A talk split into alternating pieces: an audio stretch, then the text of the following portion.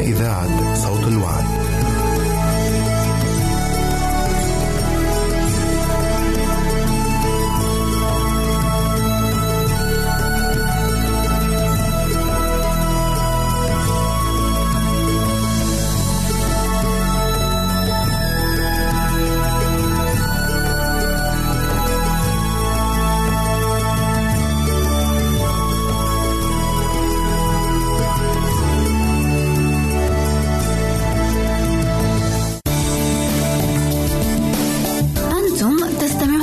إذاعة صوت الوعد.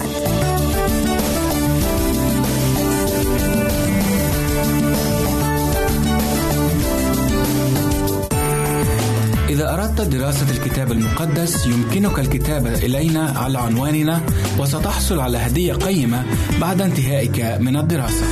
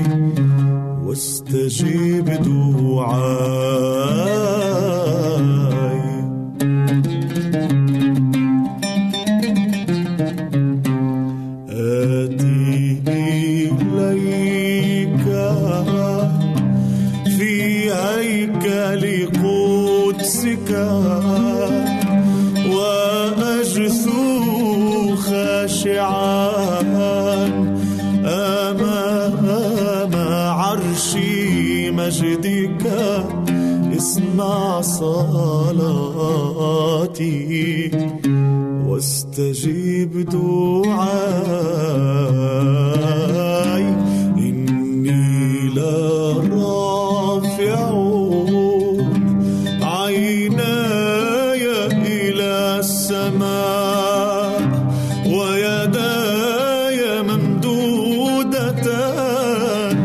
إليك يا رب العلا، اسمع صلاتي واستجيب دعاي، إني لا رافع عيناي إلى السماء ويداي ممدودتان إليك يا رب العلا، اسمع صلاتي واستجيب دعاي.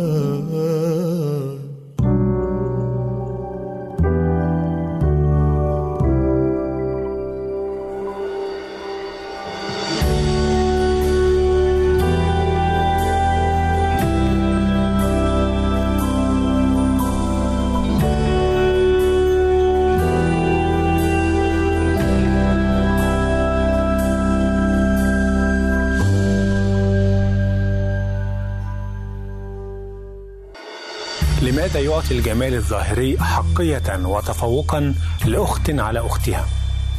أي نوع من الجمال يدوم؟ جمال الوجه أم جمال النعمة؟ ماذا تفعل الأخت الأقل حظا من الجمال؟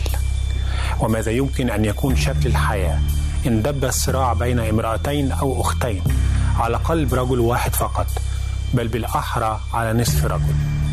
لماذا يؤثر الجمال على نظرة المرأة إلى نفسها؟ نظرة تعال إن كانت جميلة، ونظرة دونية أو إحساس بالنقص إن كانت قبيحة.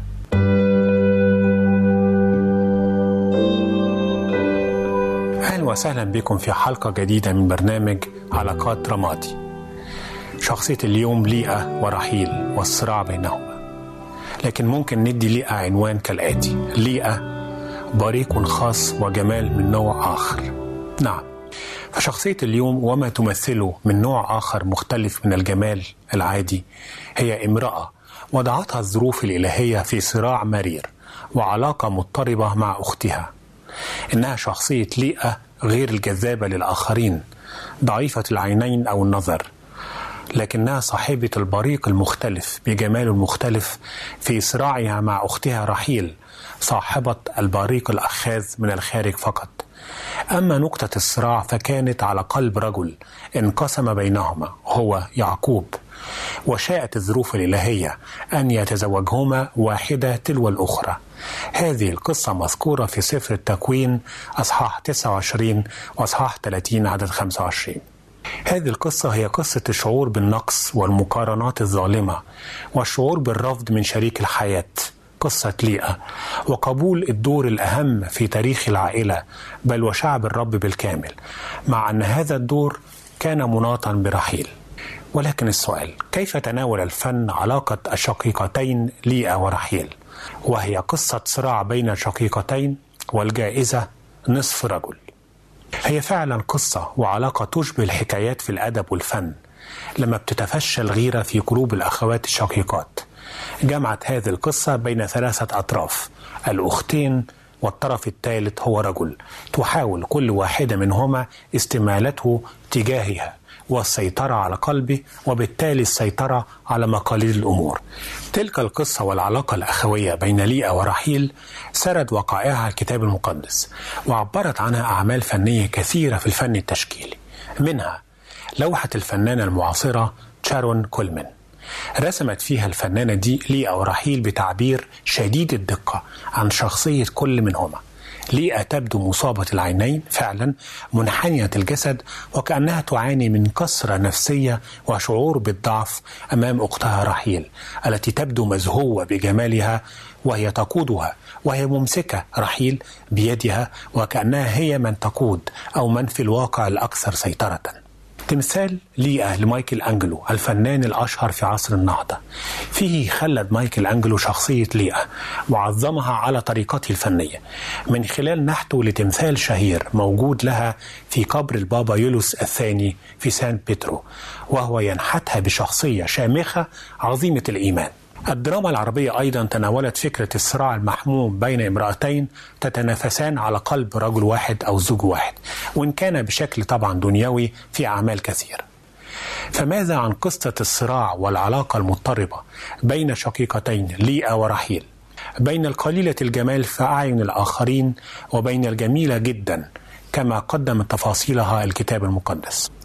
وماذا يمكن أن نتعلمه من شخصية ليئة وعلاقتها بأختها رحيل الأكثر جمالا منها، بل الأكثر حظوة عند زوجها يعقوب؟ بل ما هي الرسالة التي ما زالت ترسلها ليئة القبيحة المنظر، الذهبية القلب، الجميلة من الداخل، لكل امرأة تشعر الآن بأنها أقل حظا من أختها في الجمال أو في الحب؟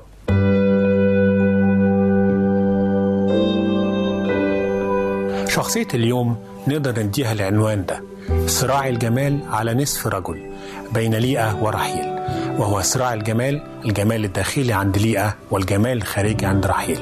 لكن ما يهمنا هنا بالأكثر هو شخصية ليئة اللي ظلمت كثيرا لكنها كفئت أكثر ونالت نعمة أكبر من أختها الجميلة وصاحبة الجمال الظاهر الأخاس. فكيف تناول الكتاب المقدس شخصية ليئة روحيا؟ قصة ليئة نديها هذا العنوان: قصة ليئة ورحيل وبينهما يعقوب. والكلام ده موجود في سفر التكوين أصحاح تسعة وعشرين وأصحاح ثلاثين خمسة وعشرين. بعد أن اتفق يعقوب مع خاله لابان أن يعطيه راحيل مقابل عمله سبع سنوات، خدعه خاله وعطاه ليئة بدلا منها، فعمل يعقوب سبع سنوات أخرى وتزوج راحيل وأصبح زوج الأختين.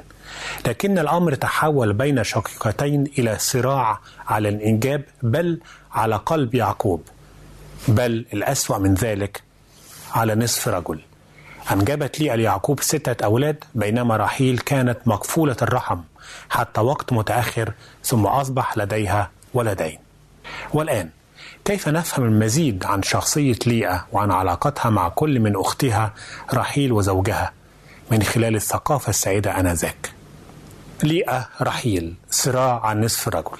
هذا الصراع كان له أبعاد كثيرة على النحو التالي: واحد، التقاليد تغطي العروس. كانت التقاليد آنذاك تقضي باقتياد العروس إلى مخدع زوجها في صمت وأثناء الظلام وهي مغطاة بالبرقع، لذلك في ضوء الصباح فقط اكتشف يعقوب أنه خدع من خاله لابان ورأى بجواره ليئة بدلا من رحيل، وهكذا فقدت رحيل حبيبها أيضا. اثنين، الابنة الكبرى والزوجة الثانية. كانت ليئة الابنة الكبرى للابان، وقد كان هذا مبررا للابان أنه يفعل فعلته الخبيثة بإعلانه أنه في تلك الأيام لا يجب زواج البنت الصغرى قبل البكر، وده طبعا موجود حتى في أيامنا هذه في مجتمعاتنا الشرقية، تماما كما أن التقاليد تقول ذلك آنذاك. وهكذا تحولت ليئة إلى عبء اجتماعي على رحيل وزوجها ممن تحبه هي. ثلاثة، تعدد الزوجات أمر مقبول. اضطر يعقوب للزواج مرتين كي يحصل على رحيل محبوبته، وهذا لم يكن يعتبر شيئا غير ملائم في عصر كان فيه تعدد الزوجات أمر مقبول حتى عند الأتقياء. ولكن وللأسف تحولت كل من ليئة ورحيل إلى زي ما نقول كده بالتعبير ضرتين بتعبير أيامنا، بأن يتزوج نفس الرجل شقيقتين في نفس الوقت، كما تحولت ليئة بعد فرحها بالزواج والاستقرار رغم قلة جمالها إلى زوجة ثانية. وحصلت رحيل على نصف يعقوب، فقد أعطى النصف الآخر لأختها التي صارت على الأقل منافسة لها إن لم تكن غريمتها. أربعة، موقف رحيل مسكوت عنه. الغريب أن موقف رحيل من خدعة أبيها ليعقوب وتزويجه ليئة بدلا منها موقف مش واضح ومسكوت عنه ولم يذكر في الكتاب. ربما لم يكن لها رأي لأن العادات والتقاليد بتقول كده وقتها، أو ربما كانت حست أن في تخطيط ما من الله بهذه الخدعة.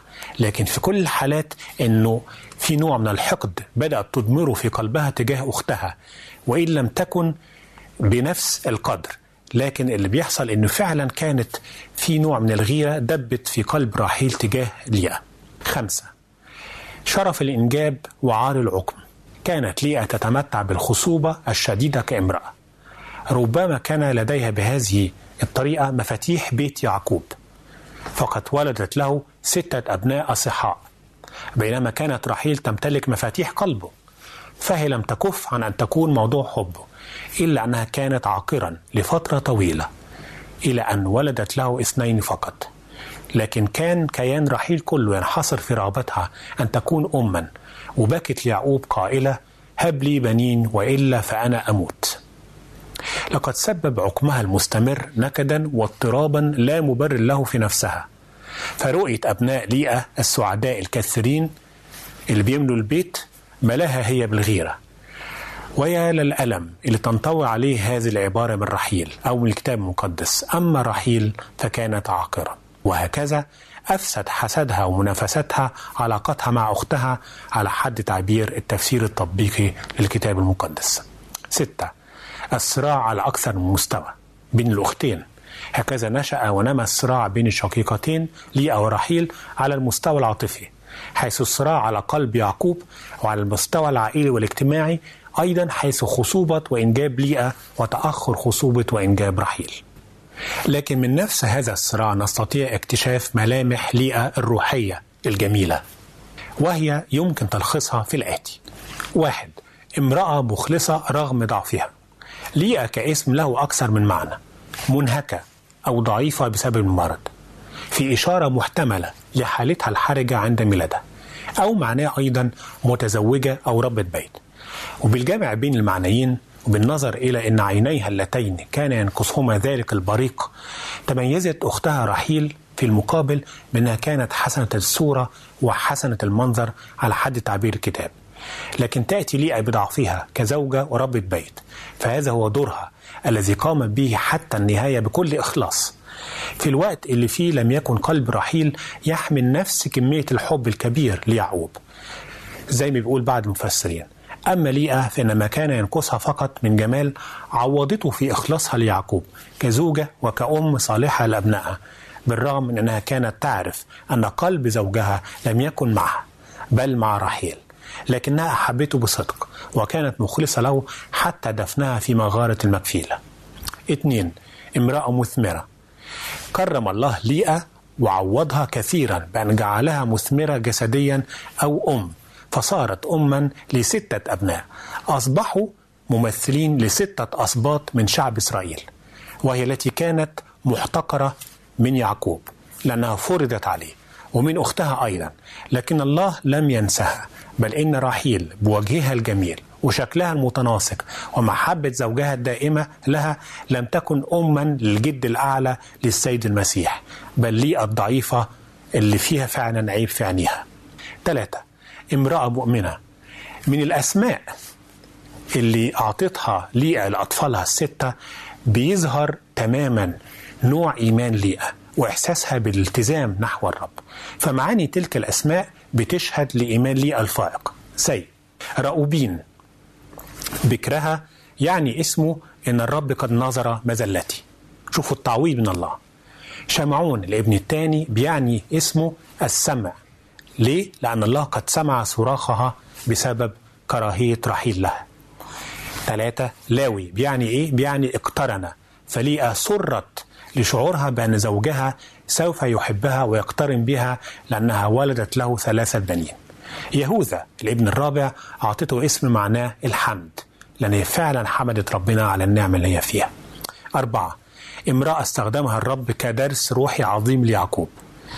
في سؤال بيطرح نفسه: هل اشتركت ليئة في مؤامرة أو خديعة لابان ليعقوب؟ ربما ربما وجدت ليئة زواجها من يعقوب تعويض لفقدانها فرصة الزواج من عيسو ابن عمتها أخو يعقوب، بعد أن تزوج عيسو من خارج العائلة. وربما حاولت تعويض ذلك بفرصة أخرى للدخول في شرف تأسيس عائلة يعقوب الجديدة، وأحست بشعور داخلي قوي بخطة الله تجاه هذه العائلة وتجاه يعقوب. لكن سواء اشتركت ليئة في الخديعة أو لأ، إلا أنها نقدر نقول لعبت دور كبير ومهم في تأسيس عائلة يعقوب. خمسة، امرأة ذات حلم روحي. كانت ليئة تحلم وتسعى لأن تدخل في شجرة العائلة الجديدة التي ستؤسس لشعب الرب بالكامل أو الأمة اليهودية مع رحيل ويعقوب. ربما كانت تظن كل الظن بسبب عدم جمالها وضعف نظرها أنها لن تتزوج أبدا، وأنها لن تشارك في خطة الله لهذه العائلة، لكن الرب بنفسه أعطاها أن تبني مع أختها أساس بيت شعب الرب بالكامل. فإن كانت هذه الملامح الروحية لليئة أو للمرأة المرفوضة من الناس، لكن المقبولة من الله ممثلة في ليئة كما رسمها الكتاب المقدس. ماذا عن الملامح النفسية لشخصية ليئة كامرأة ليست جميلة وفقا لحكم الآخرين، وما تأثير ذلك على علاقاتها بأختها رحيل وزوجها يعقوب؟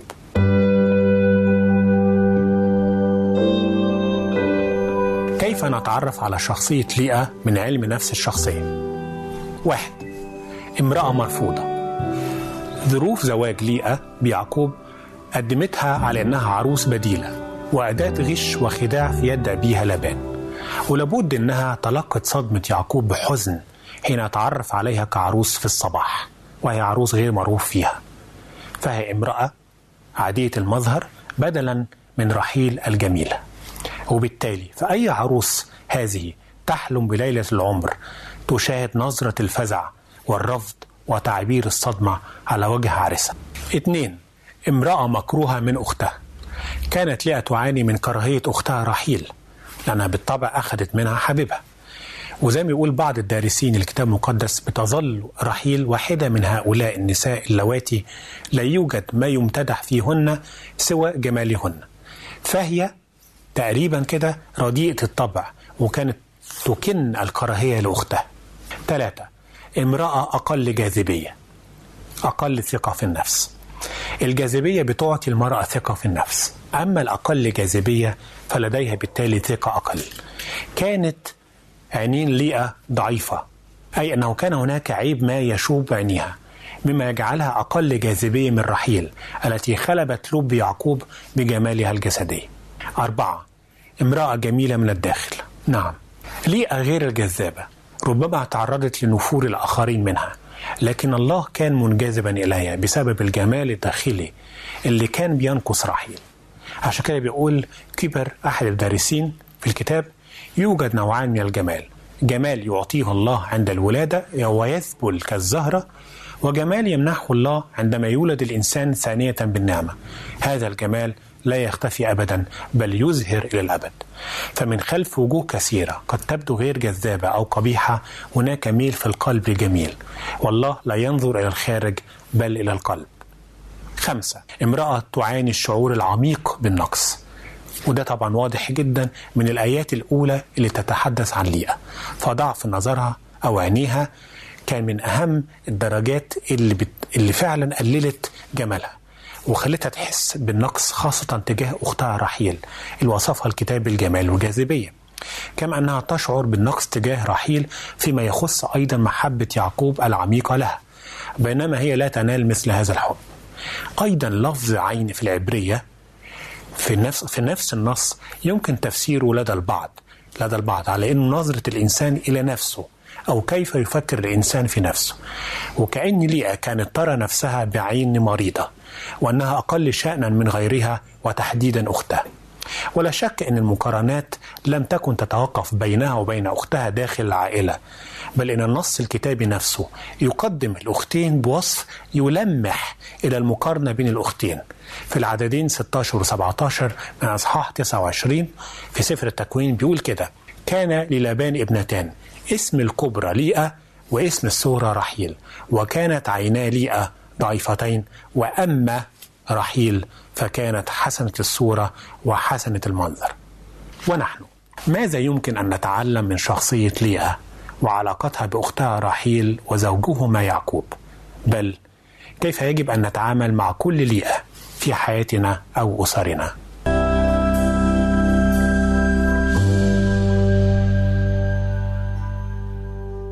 عزيزي المستمع، يمكنك مراسلتنا على البريد الإلكتروني التالي arabic at a w r dot org. العنوان مرة أخرى arabic at a w r dot org، ونحن في انتظار رسائلك واقتراحاتك. أنتم تستمعون إلى إذاعة صوت الوعي.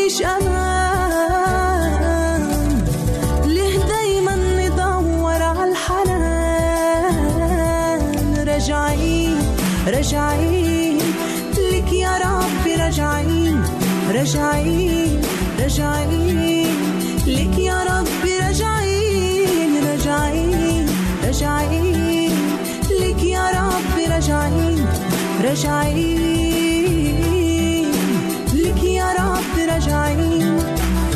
ليه مش لاقيين السعادة؟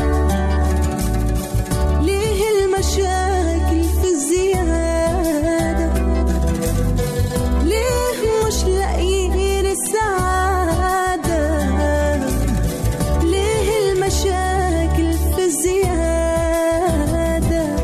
راجعين راجعين لك يا رب، راجعين راجعين راجعين لك يا رب، راجعين راجعين راجعين لك يا رب، راجعين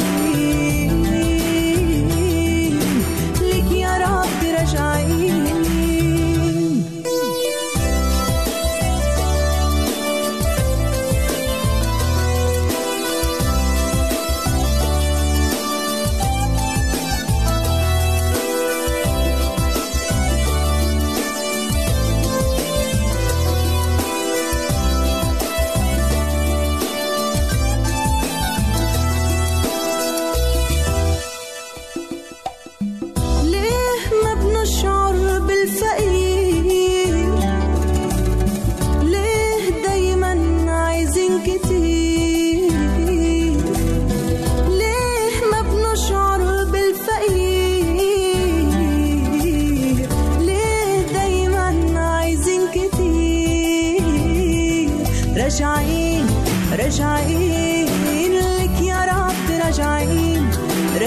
راجعين راجعين لك يا رب، راجعين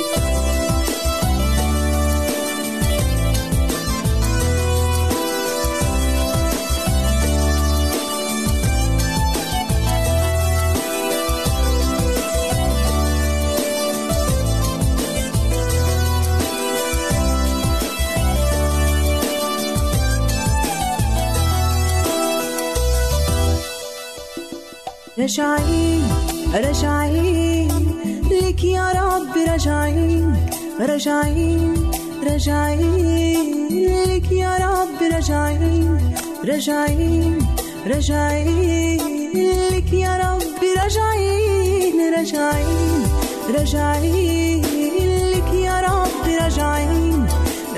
لك يا ربي، راجعين راجعين راجعين لك يا ربي، راجعين راجعين راجعين.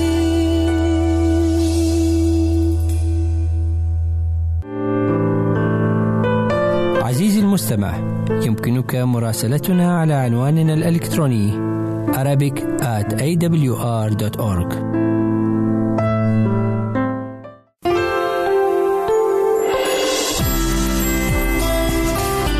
هنا إذاعة صوت الوعد، لكي يكون الوعد من نصيبك. يمكنك مشاهدة هذا البرنامج على قناة الوعد أو على الويب سايت double-u double-u double-u dot a l dash wad dot t v double-u double-u double-u dot a l dash wad dot t v.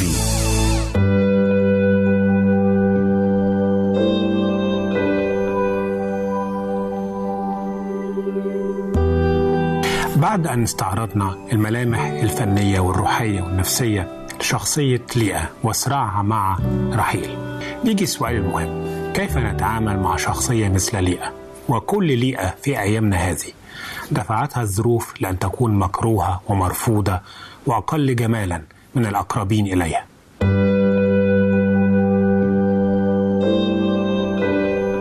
أولا روحيا، واحد، اكتشاف الجمال الداخلي.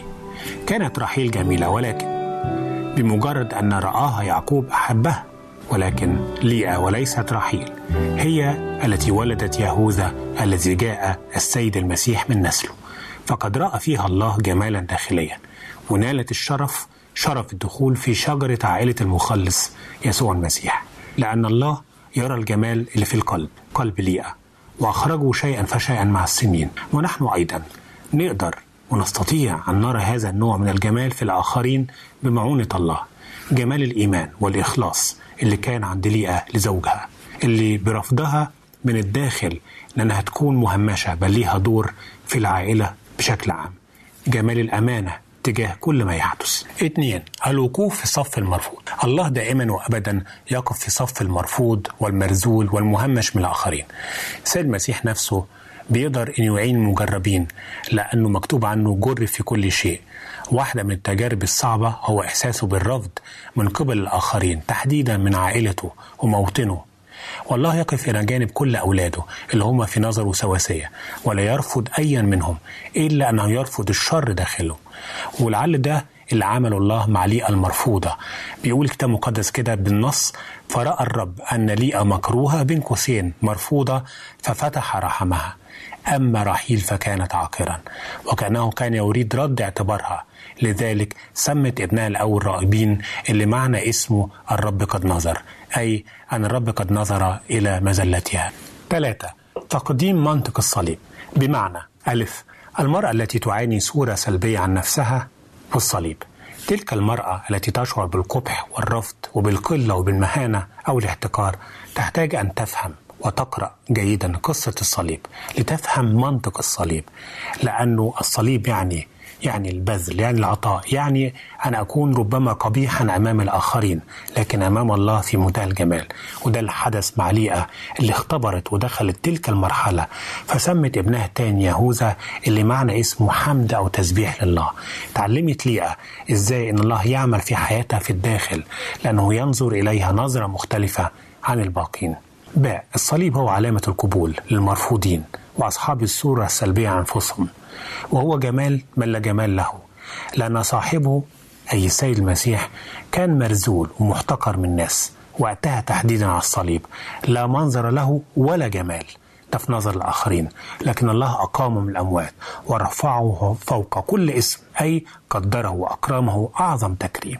أربعة، تقديم كلمات إيجابية كتابية. أي امرأة مثل ليئة تحتاج أن تسمع كلمات إيجابية من الكتاب المقدس عن قيمتها في المسيح وعن محبة الله الكاملة لها. تحتاج أن تتشبع بتلك الكلمات وتكررها ليل ونهار. الكلمات الكتابية الإيجابية حاليا أصبحت مصدر لعلم النفس الإيجابي، البوزيتيف سايكولوجي، عشان الإنسان يرسم صورة جميلة حقيقية عن نفسه. الكتاب المقدس مرآة حقيقية لجمالنا الحقيقي في المسيح. ثانيا، نفسيا. واحد، رحلة التقدير مقابل الشعور بالنقص. أي امرأة مثل ليئة تشعر بالنقص تحتاج إلى الآتي. ألف، تحتاج إلى عودة الثقة. ليئة وكل ليئة تعيش بيننا في هذه الأيام تحتاج كل الاحتياج إلى إعادة الثقة بنفسها، وتحتاج إلى صورة جديدة عن ذاتها تكون إيجابية. هذه الصورة بيساهم في رسمها إلى حد كبير الآخرين المحيطين بها، وإن لم يكونوا بالمستوى المطلوب في الإيجابية أو النضج مش مشكلة. أمام تلك المرأة فعلا رحلة جديدة ممكن إن هي تكتشفها بنفسها من خلال أنها تتعرف على نفسها وقدرتها وجمالها الداخلي. الرحلة تبدأ فقط بأول خطوة لاكتشاف الجمال الحقيقي الداخلي فيها. إزاي؟ به الاحتياج إلى رحلة التقدير.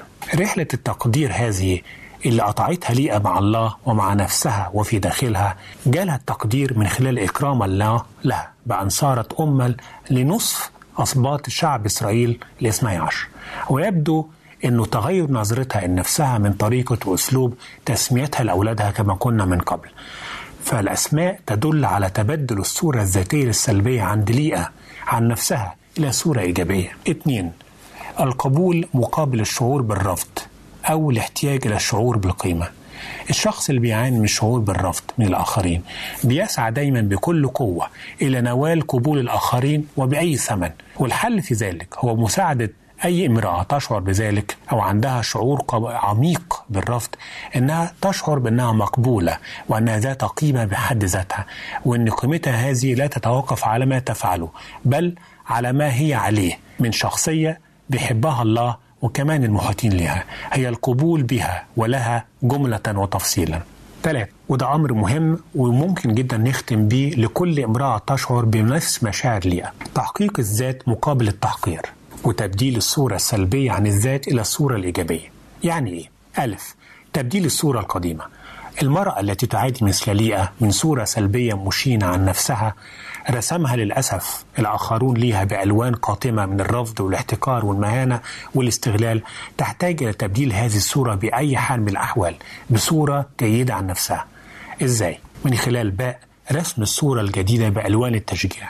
من أهم أساليب تجديد الصورة الذاتية للإنسان عن نفسه السلبية بصورة إيجابية هو رسم تلك الصورة الجديدة بألوان جديدة من التشجيع على نجاح ملحوظ محدد لهذه المرأة في منطقة هي متميزة فيها وموهوبة فيها، أي تحقيق الذات بالمعنى الكتابي. والكتاب المقدس ليس أبدا ضد فكرة تحقيق الذات، لأن تحقيق الذات معناها أن أنا أطلع كل الإمكانيات والمواهب والوزنات اللي ربنا ادهاني وأستطيع تحقيقها على أرض الواقع. عشان كده كل القدرات والإمكانيات اللي ربنا اداها كل إنسان وإنسانة، إمكانيات طبيعية وروحية، الله وهبها ليها تحديدا عشان تحقق ذاتها وتحس إن الإنسان له قيمة وله تأثير في الحياة، ولا يتوقف الأمر أبدا على جمالها الخارجي المتبدل حسب نظرة الآخرين. أخيرا لكل امرأة مثل ليئة هناك جمال داخلي حقيقي ينتظرك، موجود في الداخل، فقط تفاعلي مع الله وتعاملي معه حتى يخرجه منك. وإلى حلقة قادمة إن شاء الله.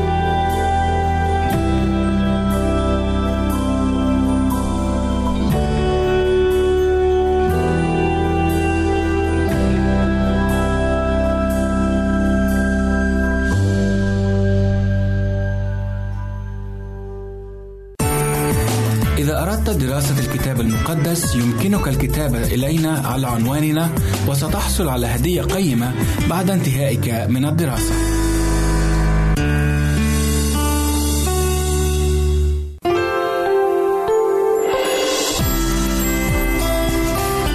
هنا إذاعة صوت الوعد،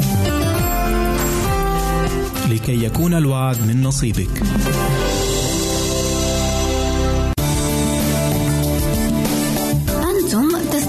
إلى إذاعة صوت الوعد.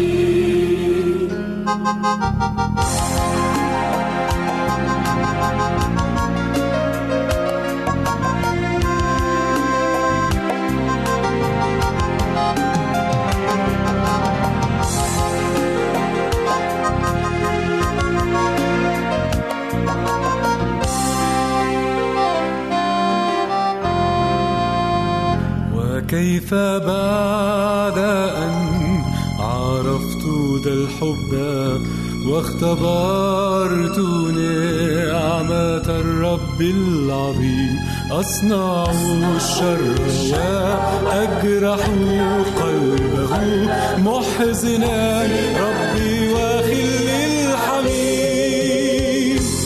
إنني أبغي السماء للعيش للعالم وأجرنا وربي الكريم وربي الكريم لا أستطيع لا أستطيع أمام ذي المحبة لا أستطيع لا أستطيع أن أحيا في الخطيئة إنني أبغي السماء للعيش للعالم وأجرنا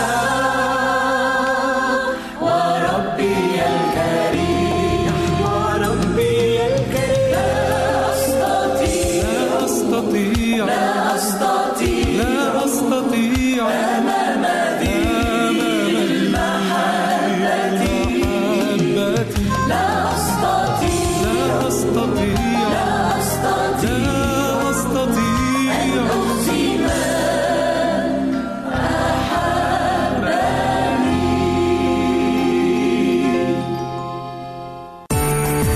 إذا أردت دراسة الكتاب المقدس يمكنك الكتابة إلينا على عنواننا وستحصل على هدية قيمة بعد انتهائك من الدراسة.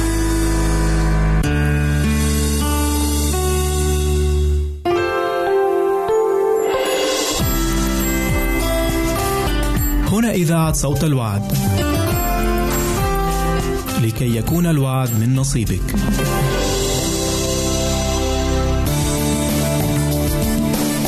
أنتم تستمعون إلى إذاعة صوت الوعد.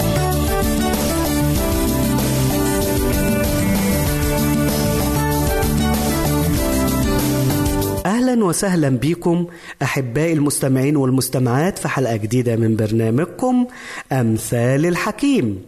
حلقة اليوم مأخوذة من سفر الأمثال إصحاح عشرة وعدد ستة وعشرين. يقول الحكيم: كالخل للأسنان وكل دخان للعينين كذلك الكسلان للذين أرسلوه. الحكيم النهاردة عايز يكلمنا عن مبدأ النشاط وليس الكسل. الحكيم النهاردة عايز يكلمنا عن تأثير الكسل أو العبد الكسلان، أو لو إحنا شلنا كلمة العبد نقدر نقول تأثير المرسل الكسلان للذين أو على الذين أرسلوه. لما سليمان الحكيم بيوصف هذا الإنسان الكسلان بيقول عنه إيه؟ بيقول عنه إن هو عامل كالخل للأسنان أو كالدخان للعين. إزاي؟ إزاي الكسلان عامل كالخل للأسنان؟ الخل هو ما يعرف علميا بحمض الخليك، وهي مادة حمضية كانت وقت سليمان بتستخرج من عصير العنب، وليها طعم لاذع جدا جدا جدا. من المواصفات العلمية للمادة الحمضية اللي هو الخل إنها تسبب ألم شديد للأسنان. عشان كده الواحد منا لو حب ان هو يدوق شوية خل بتلاقي الأسنان درست، تلاقي كده في ألم ألم شديد. الخل بيعمل ألم للأسنان. مش كده وبس، كمان الخل ليه تأثير مضعف للأسنان وللعظام عموما. فالخل يضعف ويلين المادة القلوية اللي في عظم الأسنان فتصير غير قادرة على المضغ. فأنت لو جبنا مثلا جزء أو عظمة معينة وفضلنا نحط عليها خل خل خل خل بتلاقي العظم ده مع الوقت داب. إذن فالخل هي مادة مؤذية وضارة ومؤلمة للأسنان. الترجمة السبعينية بتقول على الجزء ده من الآية: كما إن العنب المر مؤذن للأسنان. هنا دي حاجة صعبة قوي. الكسلان هنا عامل زي إيه؟ عامل زي الخل المؤلم اللي بيدرس الأسنان اللي بيضعفها للذين أرسلوه. شفتوا الكسلان بيبقى عامل إزاي؟ الكسلان كمان عامل زي الدخان للعين، زي الدخان للعين. لو في حد فينا قبل كده اه اتلسع من الدخان بيعرف الدخان بيعمل ايه في العين. فلسعة الدخان في العين مؤلمة جدا جدا جدا، وبكون النتيجة ان الانسان اللي بيتعرض للدخان بيجيله التهابات شديدة جدا في العين، وده نتيجة الالتهابات بيحصل ايه؟ بيحصل عدم وضوح في الرؤية. فالإنسان لما بيكون عينه ملتهبة ما يقدرش يشوف، يحاول ان هو يشوف، يحاول ان هو يمشي في الطريق، يبقى خطر جدا جدا على إنسان تكون عنده التهابات في العيون ان هو مثلا يمشي في وسط زحمة السيارات، صعبة جدا، ما يقدرش يميز مين اللي جاي من الرايح. والأخطر من كده كمان ان هو ما يقدرش يمشي بالليل مثلا، ما يقدرش يمشي بالليل. ليه؟ لأن كل الرؤية بالنسبة له ما فيهاش وضوح. الكتاب المقدس بيقول، سليمان الحكيم هنا بيقول إن الرسول الكسلان المماطل في تأدية مهمته بيكون ليه نفس التأثير الضار على الإنسان اللي أرسله، زي ما الدخان بيعمي ويضايق العين ويسبب لها عدم الوضوح والالتهاب، كمان الغيظ المستمر بيصيب الإنسان اللي أرسل واحد كسلان. مين هو الكسلان؟ أو إيه صفات الكسلان؟ لو جينا نعرف ونشوف صفات الكسلان عموما، بلاقي إن الكسلان ده فيه حاجات كده تخلي الواحد يضايق جدا، تخلي الواحد ما يقدرش يتحكم كده في مشاعره. فالكسلان مثلا لا يبالي بظروف الآخرين، خلاص، فممكن ان هو يعمل الحاجة اللي تاخد مثلا عشر دقايق يعملها في ساعة. طب ليه ليه؟ يقول لك أنا مالي، أنا أعمل الحاجة اللي أنا أعملها أعملها براحتي. فممكن واحد كسلان مثلا بسبب كسله يا أحباء ممكن إنه هو يكسل يرفع سماعة التليفون يتكلم بالإسعاف عشان ينقذ واحد مريض محتاج يروح المستشفى عاجلا، وبكسله يفضل طب دقيقتين، طب أما أكل، طب أما أشرب، طب أما أخلص الكوباية الحاجة السخنة، طب أنا محتاج سندوتش تاني، طب أكوي الهدوم، ويبتدي يبالي. عدم المبالاة دوا معناها إن هو مش حاسس بغيره. والإنسان الكسلان عموما ما عندوش إحساس بالآخرين، لأن لو عنده إحساس بالآخرين مش هيبقى كسلان. لو عنده إحساس بالآخرين هيبقى عنده الغيرة إن هو يقوم بسرعة ويقوم بهمة ويعمل الشيء في الوقت المناسب وما يتباطأش، لأنه حاسس بظروف غيره وشايف إن غيره محتاج للمهمة دي إزاي، فيقول لنفسه إزاي أنا أتباطأ عن تأدية الخدمة دي، إزاي أنا أتباطأ عن إن أنا أكون إنسان ذو قدارة، ما أقدرش. فالإنسان الكسلان دايما بيتباطأ لأنه لا يقدر ولا يبالي بظروف الآخرين. الإنسان الكسلان كمان يا جماعة، لو عايز تعرف واحد كسلان إزاي، الإنسان الكسلان دايما يهتم براحته أكتر من أي شيء آخر. فمثلا لو طلب من الكسلان إنه يعمل شيء معين يحتاج جهد للآخرين، يقول لك ولا أعمله ليه؟ أنا مالي، أنا تعب نفسي عشان غيري ليه؟ يقول لك أنا دي حاجة ما تخصنيش. ودايما تحس ان هو انسان سلبي من كل شيء، انسان سلبي انسان سلبي دايما. يعني مثلا لو شاف حاجه ممكن تكون واقعه في الارض بتاعت حد ما يكلفش نفسه ان هو يشيلها من مكانها. ليه؟ كسلان كسلان. ممكن يفقد الشيء ده، وممكن يكون الشيء ده غالي عند واحد مهم جدا جدا، لكن بالنسبه له هو ولا يهمه. ليه؟ لان انا ليه اتعب نفسي، ليه اتعب نفسي واعمل حاجه واعمل حاجه مش مطلوب مني ان انا اعملها، لانه كسلان يا جماعه، كسلان. فراحته اهم من اي شيء اخر. انا اسمع الناس ان هم مثلا بيواجهوا مشاكل في البيوت. ليه؟ لان الزوجه بتطلب من زوجها من فضلك روح وصل الاطفال الصبح للمدرسه، انا مثلا مشغوله في البيت، أنا تعبانة، ظروف الصحية مش قادرة، أنا ما بعرفش أقود سيارة، أنت اللي بتعرف. ممكن ينام ينام ينام والمدرسة تضيع على أولاده، ويوم واثنين وثلاثة، والحكاية تتكرر بشكل مستفز. تيجي بعد كده الزوجة تشتكي جوزي كسلان. ليه كسلان؟ لأنه بيفضل راحته على أنه يساعد الآخرين. صفة أخرى من صفات الكسلان إنه لا يدرك حجم المسؤولية الملتقاة على عاتقه، مش دريان، مش فاهم إن الحاجة اللي هو بيعملها ليها أهمية عند ناس آخرين. فتتخيل مثلا إن برغم التكنولوجيا اللي إحنا فيها ووسائل الاتصالات الحديثة، لكن ما زالت أأمن طريقة لنقل الرسائل خصوصا الرسائل العسكرية هي اللي بتتم بالطريق المباشر، إن القائد يبعت جندي لقائد آخر ويوصل الطريقة مباشرة. بالشكل ده لا هيحصل قرصنة ولا هيحصل تجسس، لأن دي حاجة أأمن وسيلة لحد دلوقتي وجدوها. تخيل لو الجندي ده حمل رسالة وهو في حرب والجندي ده كسلان، إيه اللي ممكن نتائج تحصل؟ لو الأمر ما وصلش في الوقت المناسب، لو الرسالة دي ما وصلتش في الوقت المحدد ليها، ممكن انه مش بس يكون في خطر على الجنود نفسهم، لكن ممكن الدولة كلها او المملكة كلها تخسر الحرب، بسبب إيه؟ بسبب إن هذا الجندي لا يعلم حجم المسؤولية الملقاة على عاتقه، كسلان وهو مش عارف مش عارف إن بين إيديه حياة أو موت للآخرين. ولكن الكسلان عامل زي الخل للأسنان، عامل زي الدخان للعين. ايه تاني؟ ايه مواصفات تانية من مواصفات الكسلان؟ الكسلان دايما يلقي باللوم على الآخرين ليبرئ نفسه من المسؤولية. وده في المثل اللي قاله الرب يسوع عن مثل الوزنات. جه العبد اللي عطى له الوزنة الواحدة وما شغلهاش، بيقول له يا عرفت أنك تحصد من حيث لا تزرع. أنا عارف إن أنت عبد قاسي شرير. دايما يلوم الآخرين، دايما يحط اللوم على الآخرين. هو يفشل بسبب كسله، وبعد كده يقول لا ده الآخرين هم اللي فشلوني، أنا لو لقيت الفرصة المناسبة ما كنتش هوصل للي أنا وصلت ليه. والناس تقول له طب وإحنا هنعمل إيه أكتر من اللي إحنا عملناه؟ أنت بسبب كسلك، بسبب إهمالك، بسبب عدم الشعور بالمسؤولية، أنت اللي وصلت نفسك لكده، أنت اللي وصلت نفسك تبقى خل للأسنان، تبقى دخان للعين. وعشان كده النتيجة بتكون إيه؟ إن هذا الإنسان الكسلان لا يجد من يثق فيه أو يعتمد عليه مرة أخرى، لأنه ليس محل لهذه الثقة. هنا بنلاقي النوع ده من الناس بيفقد ثقة الناس فيه بسبب كسله، بسبب رخاوته، بسبب عدم اهتمامه، بسبب عدم اللامبالاة أو اللامبالاة اللي بيتمتع بيها. وأصعب لا مبالاة أو كسل لما يكون في مجال الخدمة، لما إنسان المفروض أنه بيخدم ربنا ولكن بيفضل راحته الشخصية على أنه يروح يخدم ربنا. ربنا هيجي في النهاية ويسأله، يقول له إيه اللي أنت عملته؟ بسبب كسلك، بسبب نومك، بسبب رخاوتك ضيعت فرص كتيرة. كان في ناس تقدر أنها تنقذ من الموت والهلاك، لكن أنت السبب، من دمه أطلبه من يدك. وعشان كده الكتاب بيقول إيه؟ ملعون من يعمل عمل الرب برخاوة، ملعون من يعمل عمل الرب برخاوة. يلا بينا أحبائي نتعلم النشاط في حياتنا وفي تصرفاتنا كمان.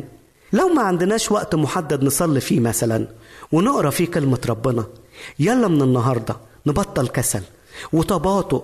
من النهاردة نخصص وقت لربنا علشان نتكلم فيها معاه ونسمع صوته لما نقرأ كلمته. مش هنكون كسالة مرة تانية، هنكون نشطاء في اسم الرب يسوع. آمين. سعدت أحبائي بوجودي معكم، على أمل اللقاء في حلقة أخرى. سلام الرب معكم وإلى اللقاء. إذا أردت دراسة الكتاب المقدس يمكنك الكتابة إلينا على عنواننا، وستحصل على هدية قيمة بعد انتهائك من الدراسة.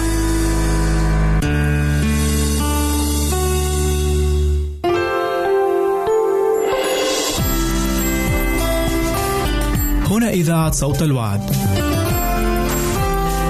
لكي يكون الوعد من نصيبك.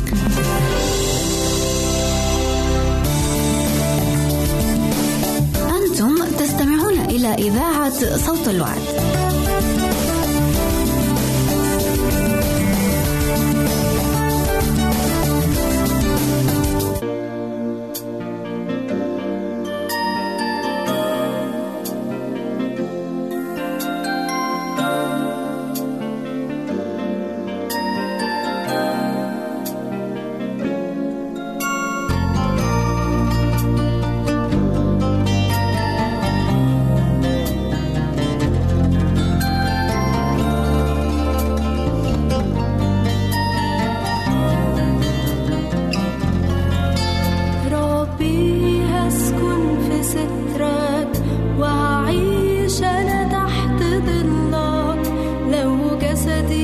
شد